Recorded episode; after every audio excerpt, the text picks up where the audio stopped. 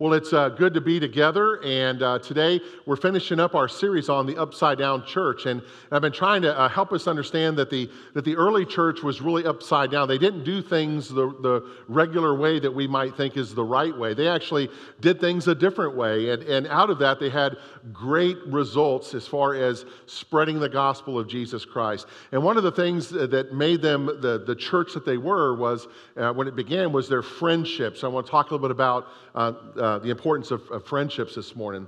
Um, a few years back, though, uh, Pepper Rodgers uh, was coaching the UCLA football team, and he was having a horrible season. And, and he said that uh, in a coach's life, it's really bad because you know you kind of bring it home. And, and so he was having trouble at home with his wife and everything. In fact, he recalls the day that he looked at his wife and he said, You know, I only have, uh, you know, uh, one good friend right now, and that's, and that's my dog, and I could sure, surely use another good friend and she bought him a second dog. Uh, you know, when you reach the level of, of adulthood, you, you, start to really formulate uh, the importance of friendships. You know, when we're kids, we kind of have our differences and we, we're friends one day and not friends the next day. When we're adults, we really begin to see the importance of what it means uh, to have friendships and, and those powerful influences that come in our lives. Uh, your friends and my friends, our friends, to a great degree, uh, they determine the quality and the direction of our life. So, the kind of people we choose to hang out with uh, is a result of really what our behavior is going to show. So, uh, kind of birds of a feather flock together kind of thing. So, it's really important that, that when we are making friends and we're growing in our friendships, that we see the significance of having God at the center of those friendships. That, that we're either bringing God into the equation to help a friend who doesn't know the love of Jesus uh, to become a person of Jesus, or we are sharpening each other, that we are growing in those relationships because we are both in Christ. But chances are that, uh, like me, you probably uh, made some decisions by hanging out with some people that you probably want to forget about, that you probably might regret. Uh, most of us, I think, have accepted that lure at some time in our life to follow the, the crowd, so to speak, and to make a decision that we normally wouldn't want to make or that we normally wouldn't make based upon who we were. But because we were hanging out with friends or people that we thought were our friends, it, it led to some great challenges. So the question is, is why is that? Why is it that when we hang out with other folks, uh, why is it that sometimes we can have it all together and we can be uh, great friends and, and we can be making good decisions? And why, on other occasions, do we stray away from that? And um, it, it's a good thing that, that we uh, understand these things because the moment that we begin to make decisions when we're together will say a lot about the friendships that we keep.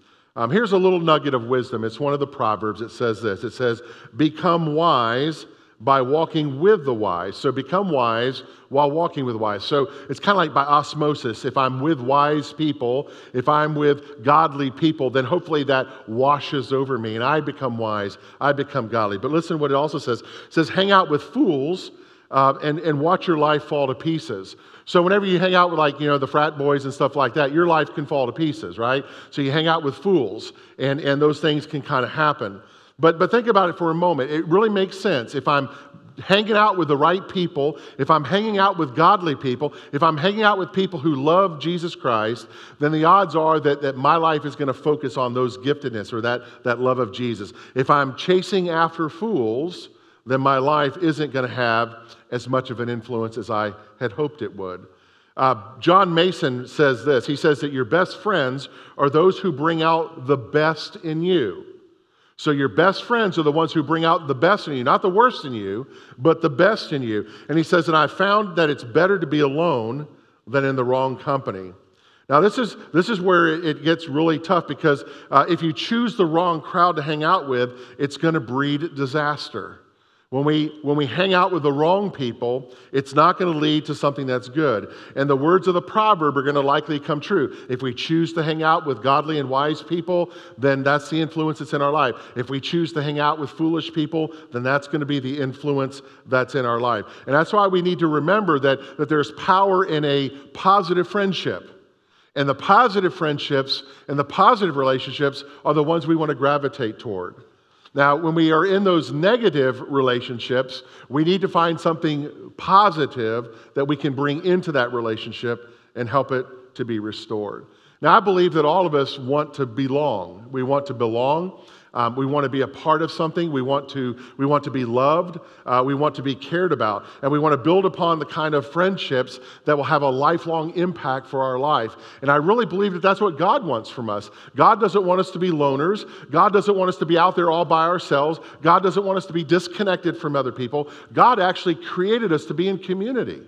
God created us to be in community so that we could demonstrate love and kindness and compassion and goodness to one another. And that's really what brings joy to the heart of God. But the reality is, in the United States today, we're often called a nation of strangers. Four out of 10 people in our country right now, uh, four out of 10 feel like that they just, um, they experience an intense feeling of loneliness. They feel like that there's nothing that they can do or nothing that they can aspire to, but they just feel very lonely. And our American culture produces people today that we can actually identify and gravitate with a friend on a TV show better than we can with our next door neighbor. So, how do we deal with that? How do we become more closely related? Because to be a family and to be friends and to be others that care about one another, that's when we're in tune with our needs. That's when we're in tune with each other's hurts. That's when we're in tune with each other's desires. That's when we're in tune with each other's um, uh, goals that they have in life. The closer we are to one another. Uh, a little lady came, uh, well, I should say, an older lady came and, um, excuse me, an older lady came and, and was uh, at, a, at a post office and she was buying some stamps. And while she was buying some stamps, um, there was a long line. If you've ever been to the post office, you know what that can be like, especially this time of year. And all she wanted to buy was two stamps. And she's waiting in line and waiting in line. Finally, after about 35 minutes, she gets up to the counter and the postman says, May I help you? And she said, I'd like to buy two stamps, please. And he looked at her and he said, Ma'am, you know, we have some automated machines that are over there in the corner. If you will just go over there and buy your stamps, in fact, you can get them in books of 20, and it's a lot easier to do that. And she looked back at him and she said, I don't want to go to a machine because that's not going to ask me how my arthritis is today. You see, community and care is what's important. And that's why we relate to one another, and that's why we grow in our relationships together. Solomon was the son of the, of the great King David, and, and Solomon was touted as a man who had vast wisdom. In fact, um, he's responsible for most of the wisdom writings that we, that we read um, as part of God's story.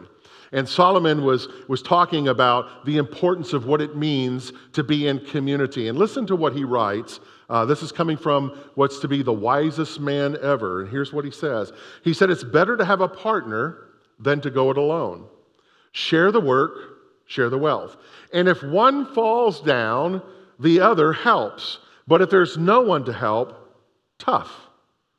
Two in a bed warm each other. Alone you shiver all night. By yourself you're unprotected. But with a friend, you can face the worst. He says, Can you round up a third? A three stranded rope isn't easily snapped. Are you seeing the metaphors? Are you seeing the imagery there? Solomon says that, that when we're together, we're a team, that, that we're twice, uh, twice able to handle any situation that comes. And if you've ever tried to handle a situation or a tough problem on your own, you know how difficult that can be.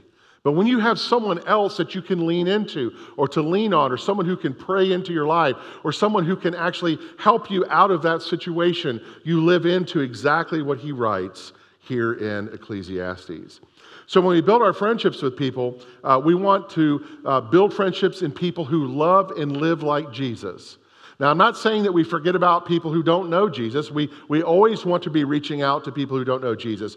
But our trusted friendships, the people that we open our souls to, are the ones who love and live like Jesus. And those are the individuals that we entrust into the inner circle of our friendships. So let me give you a couple of thoughts about what true friends and godly friends look like. And here's the first one True friends are filled with the wisdom of God. True friends are filled with the wisdom of God. You know, there's two innate needs that every human being has it's to love and what? It's to be loved. So, to love and to be loved. So, those are the innate needs that we have. Uh, we need to be thinking about what that means and the wisdom that comes from that. Uh, too often, what happens is when we're desiring to love and to be loved, if we don't think very well of ourselves and we begin to define ourselves by how we're feeling, we can fall into a trap and be misled by people who don't have our best interests at heart. They're not the persons who are going to bring godly wisdom into our life, but there are people who will bring deception into our life. So, what we have to do is we have to remind ourselves that our self worth is not measured by how we feel, our self worth is not measured in who we are. Listen closely. Our self worth is not measured in who we are, but our self worth is measured in whose we are. We are created by God. We are sons and daughters of a king. We are royalty. And Jesus went to the cross. He died for our sins. He calls us uh, children. He calls us his own, his family. And when we begin to understand that that is the identity of who we are, that can help us to raise ourselves above the challenges that we normally would see in life. But you see, that's, that's the whole piece of self esteem. Not who we are, but whose we are. And acceptance is an integral part of friendship, but it's only one part. Jesus says that there's another central component, and the central component to our friendships is one word, and that word is love. So when we become friends together, we truly love one another. It's not a superficial, hey, how you doing? You know, it's, it's really a, I love you, I care about you, I'm interested in what's going on in your life. You can call me at two in the morning and I'll be there for you. That's the kind of love, that's the kind of care, that's the kind of commitment that it means to be in a God centered community.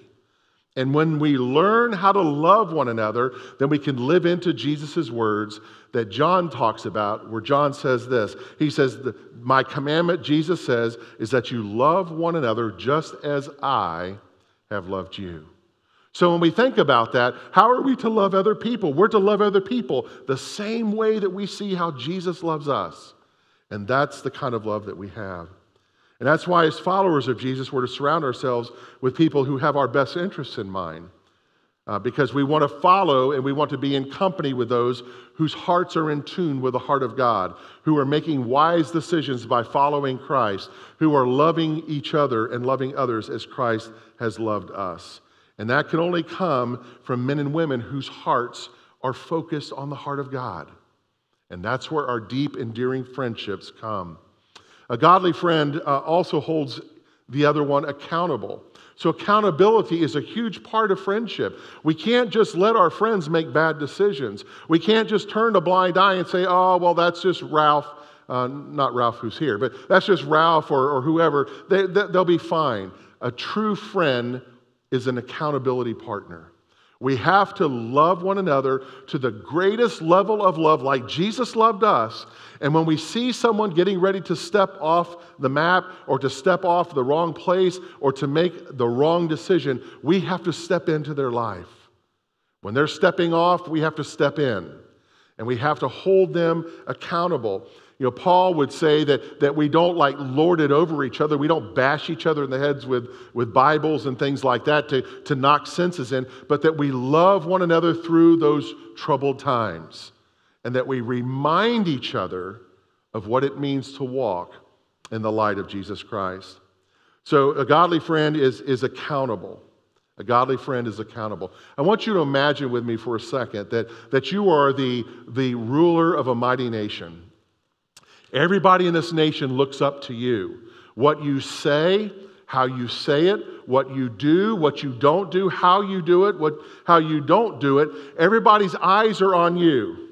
And they are looking for you to be the moral standard of the nation that you are the ruler over, okay? So imagine that that's you and you're at that stage. So imagine that kind of ruling. Imagine all. In fact, at some point in time of life, people would look at you as the ruler and say that you are a person after God's own heart, that you are pursuing the heart of God in everything that there is about you. Now, let's just imagine for a second that, that uh, you're, you're this ruler, and, and all of a sudden you are on the top of, of your palace, and you're just looking around and you're surveying your kingdom, and you are just thanking God for everything that, that God has blessed you with in your, in your whole kingdom. But let's just say that now all of a sudden, as you're gazing around, you see something. Now, normally, when you would see something that you know is inappropriate or that you're not supposed to see, you would kind of glance away, but this time something catches your eye. Let's say that there's a, a beautiful woman who is bathing nude and you can see into her apartment, so to speak. And instead of looking away because you're embarrassed, I'm not supposed to see that, all of a sudden things start flashing in your mind and you see her bathing nude and the fact that she's bathing nude, well, instead of pulling your eyesight away and saying, I shouldn't look at that, let me, let me do something else, all of a sudden things start going in your mind and you start creating these, these scenarios. What it would be like to be with that woman, what the things that we could do in our bedroom together, the things that, all these things that could happen. Oh my goodness. And you're lusting for her and you're desiring her and you're trying to think of all the ways that you can be with her. Now, all of a sudden, the moral ruler is walking the line. Are you following me? The moral ruler is walking the line. Now you realize as you're watching her about how beautiful she is, there's nothing wrong with admiring beauty, but now you've turned her beauty into lust. You've turned it into coveting. You've turned it into sin. And you realize that the only thing standing between you and having her is that she's married and it's to another man. So you're commander in chief, and you think about, well, all I have to do is take her husband and send him out into the battlefield of war, and, and the enemy will kill him very quickly, and then I can have her, and nobody will know that I've done any of this. And that's what you do. You send her husband out into battle, and he's quickly killed. And all of a sudden, you put on this false front that you're weeping over her loss. And you, you're such a beautiful, nice person that you invite her into your palace. You invite her into your bed and you say to her, I will comfort you because of this great loss that you've had. Now, let's say now you forgot something. You forgot that you have a friend, a friend who knows you, a friend who knows the kind of person you were created to be, a person who has seen you walk with God day in and day out, a person who knows that you love God, but that, that sin has entered your life at this particular moment and that you are making the wrong choice. But this friend loves you so much that he is willing to come face to face within you and call into question exactly what you've done and call it what it is it's sin. Now, this friend realizes that as king, you can order his death like that. And you wonder, what's he going to say? But God speaks to you, the friend, and God says, You need to go to the ruler and you need to let the ruler know what he's done. So here's the dialogue that, that you're having with the ruler. There are two men in the same city, one rich, one poor. The rich man had huge flocks of sheep and herds of cattle. The poor man had nothing but one little female lamb, which he had bought and raised, and it grew up with him and his children as a member of the family. So, see,